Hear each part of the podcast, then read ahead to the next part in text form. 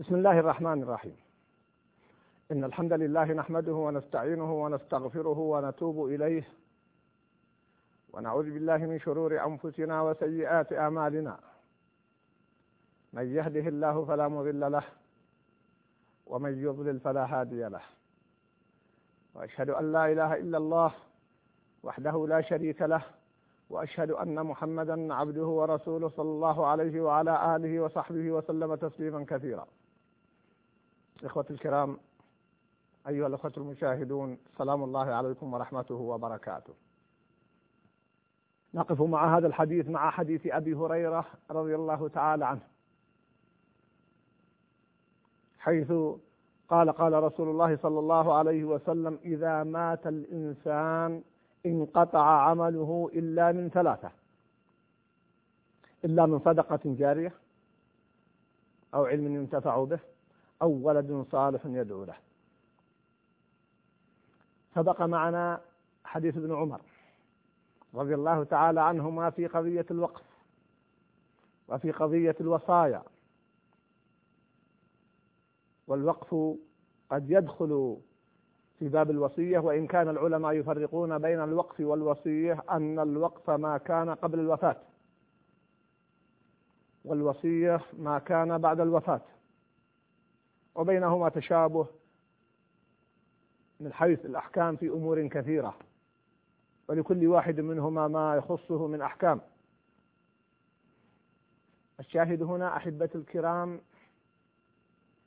من رحمة الله جل وعلا بعبده ومن كرمه وفضله أن أتاح له فرصا من أجل أن يستمر عمله بعد وفاته. وهذا أمر عظيم.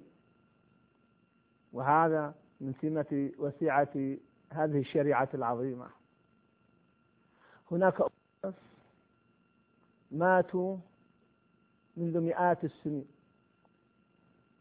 وأجرهم يمضي إلى اليوم. كعلمائنا المصلحين والمجددين من الصحابة والتابعين وغيرهم بل حتى من صالح الأمم السابقة. فكما أن ابن آدم الذي قتل أخاه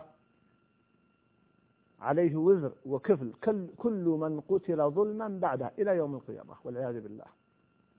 فكذلك كما أخذنا أن من سن سنة حسنة فله أجرها وأجر من عمل بها إلى يوم القيامة. هنا جاء التحديد في هذا الجانب. ولا يتنافى مع ما ورد من أحاديث أخرى. كحديث من سن في الإسلام سنة حسنة. إذا مات الإنسان انقطع عمله إلا من ثلاث. إلا من صدقة جارية. كالوقف. وكالوصايا التي يوصي بها بعد وفاته. وهذا كما قلت أشرت إليه في حلقة ماضية. أو علم ينتفع به.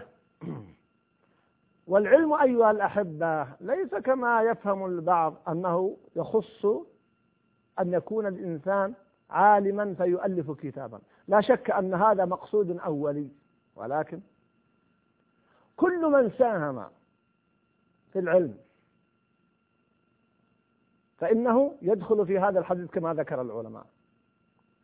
مثلا رجل قد يكون عاميا ولكن أغناه الله جل وعلا. فساهم في إقامة حلقات القرآن أو حلقات السنة أو في طبعات الكتب أو بتعيين المدرسين والمعلمين والدعاة. كل هذا يدخل في نشر العلم. فكما أن السهم الواحد الذي يبرى في سبيل الله للجهاد كم يشترك فيه؟ وفي المقابل أيضا في الربا كم لعن في الربا؟ آكله وموكله وشاهديه. الخمر كم لعن فيها؟ فكذلك الخير يشترك فيه أناس كثيرون. فكما أن في الربا الكاتب مساهم داخل في اللعنة والعياذ بالله. كاتب الربا كالموظفين المتخصصين في البنوك التي تقوم بالربا أو غيرها داخلون في اللعنة والعياذ بالله. مع أنهم ليسوا هم أصحاب الأموال. ليسوا هم المقرضين ولا المقترضين لكن دخلوا في اللعنة. بل الشهود لمر إنسان وشهد على عملية ربا لا يستفيد من ذلك مال شهادة دخل في اللعنة والعياذ بالله. الخمر كذلك. فبالمقابل كما أن النبي صلى الله عليه وسلم لما تعجب الصحابة أيأتي أحدنا أهله ويكون له فيه أجر؟ قال أرأيتم لو وضعها في الحرام أيكون عليه وزر؟ فذلك كذلك. فكذلك من أجل أن نعرف فضل الله جل وعلا وسعته ورحمته نعلم الجوانب الأخرى. فإذا الذي يساهم في العلم ولو لم يكن عالما يدخل في قضية أو علم ينتفع به. فلو أن تاجرا طبع مجموعة من الكتب ومات. إذا جاء من بعده وقرأوا في هذا الكتاب فالأجر للعالم الذي ألف وللتاجر الذي طبع وأنفق وللموزع ولكل من شارك في هذا الخير. ثم يأتي النوع الثالث وهو الذي سنقف معه وقفة تناسب من هو؟ ما هو هذا الطريق؟ أو ولد. ولد ماذا؟ هل قال أو ولد يدعو له؟ قال أو ولد أو ولد صالح يدعو له. وفي هذا وقفات. الوقفة الأولى.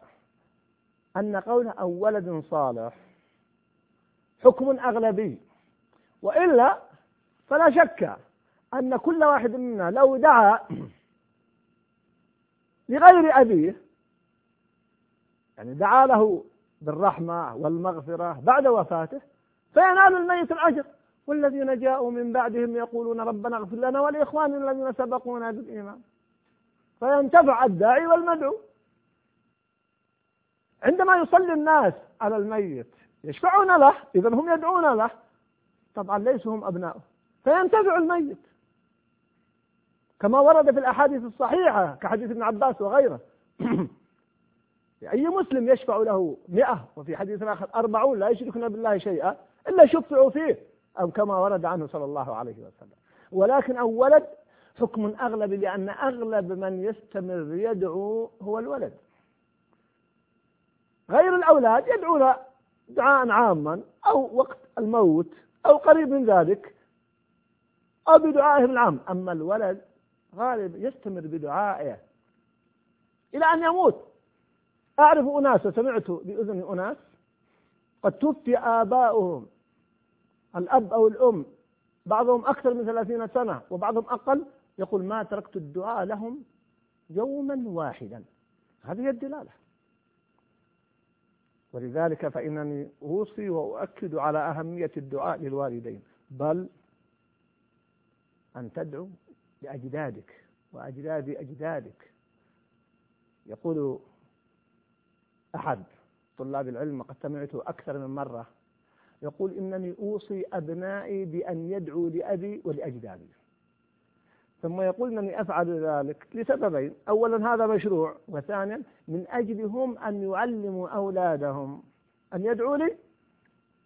يعني إذا مات أبنائي وخلفهم ابنائهم وأبناء أبنائهم يستمر الدعاء لي حتى لا ينقطع العمل وكلهم داخل في أول صالح يدعو له. لفتة في الحديث عجيبة. لاحظ ما قال أو ولد يدعو له، لماذا؟ لأنه غالبا الولد الصالح هو الذي يستمر في الدعاء لوالده وهذا مرة أخرى حكم أغلبي ودائما الأحكام تبنى على جانب الأغلب فالولد الصالح هو الذي يستمر أما غير الصالحين قد يتحمس أول أيام الوفاة وبعد ذلك ينسى. سألت بعض الأشخاص وقد توفي والدهم وقد رأيتهم وقت وفاة والدهم من التأثر والدعاء ويوصون الناس بالدعاء. مرت سنوات فسألت بعضهم. وهم فيهم خير لكن عندهم تقصير ظاهر. هل تزورون والدكم وتدعون له؟ فبين لي بعضهم أنه منذ دفنه لم يزره إلا قد يكون مرة أو مرتين عرضا. بينما الولد الصالح يستمر في زيارة قبر والده وهي الزيارة المشروعة لا الممنوعة والدعاء لوالده ليس فقط عند القبر. فلذلك جاء ولد صالح يدعو له. ثانيا أن الولد الصالح هو الأحرى والأولى بالاستجابة لدعواته لأنه صالح طعامه صالح. أكله وشربه ولباسه وحياته من الحلال. أما الآخر غير الصالح رب أشعث أغبر يطيل السفر يرفع يديه يا رب يا رب يا رب. ومطعمه حرام وملبسه حرام وغذي بالحرام. فأنا يستجاب له. فأيضا حتى غير الصالح ولو دعا لوالديه قد لا يستجاب له. لأنه يأكل من الحرام ويتعامل بالحرام ويلبس الحرام وبعيد عن الله جل وعلا. فهنا جاء ولد صالح يدعو له. وكما قلت وإن كان حكما أغلبيا. هنا ننتقل إلى مسألة مهمة جدا. هل يصل ما يعمله الحي إلى الميت أو ما يسمى في باب الفقه ثواب القرب؟ سواء من الأولاد أو غيرهم. الصحيح عموما أنه يصل لأن الأحاديث ثبتت في ذلك وهي كثيرة جدا. ولكن اختلف العلماء في بعض المسائل. فمثلا نجد كما قال الشيخ محمد بن إبراهيم رحمه الله يقول ذهب بعض أهل العلم إلى أن ذلك شيء مخصوص أي فقط يقتصر على ما ورد في الأدلة. نزعا من قوله تعالى وأن ليس للإنسان إلا ما سعى قال وهو مذهب الشافعي ويستثنى من ذلك أي على مذهب الشافعي رحمه الله إذا مات ابن آدم الحديث الذي بين أيدينا. ثم قال الشيخ محمد بن إبراهيم والذي عليه الجمهور والمحققون وصول ذلك إلى الميت. وليس الإهداء انظر إلى تحفظ هذا العالم وليس الإهداء تقربا للميت. ليس تقربا للميت. بالشفاء أو النفع أو نحو ذلك. بل هذا نفع من الحي للميت. بينما الآخر طلب من الحي للميت وفرق بينهما. فالميت إذا مات لا يطلب منه شيء. قد يدخل في باب الشرك.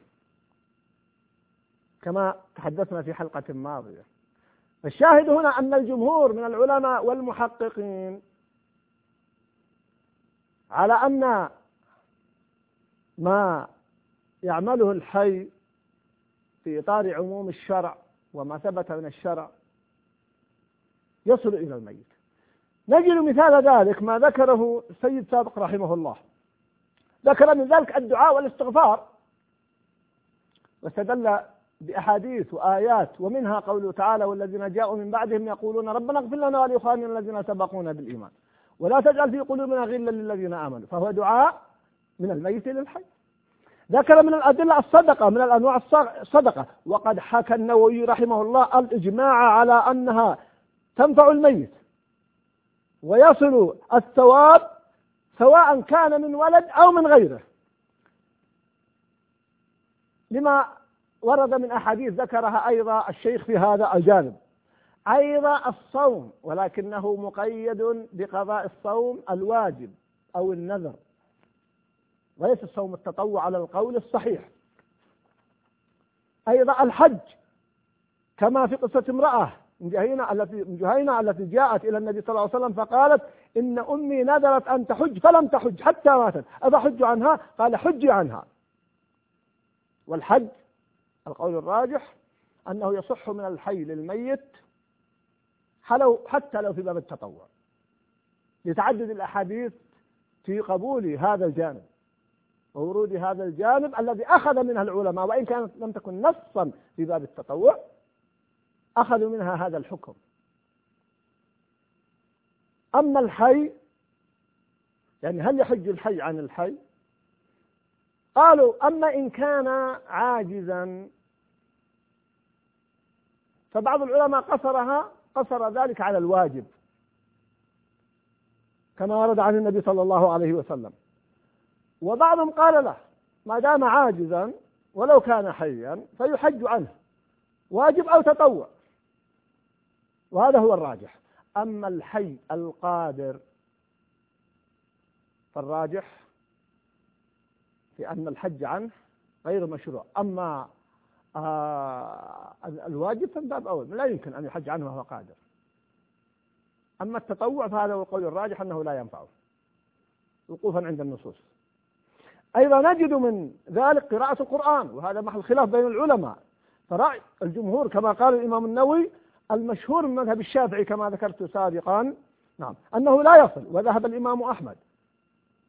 أقول الإمام الشافعي رحمه الله قال إنه لا يصل. أما الإمام أحمد رحمه الله الجميع وجماعة من أصحاب الشافعي إلى أنه يصل.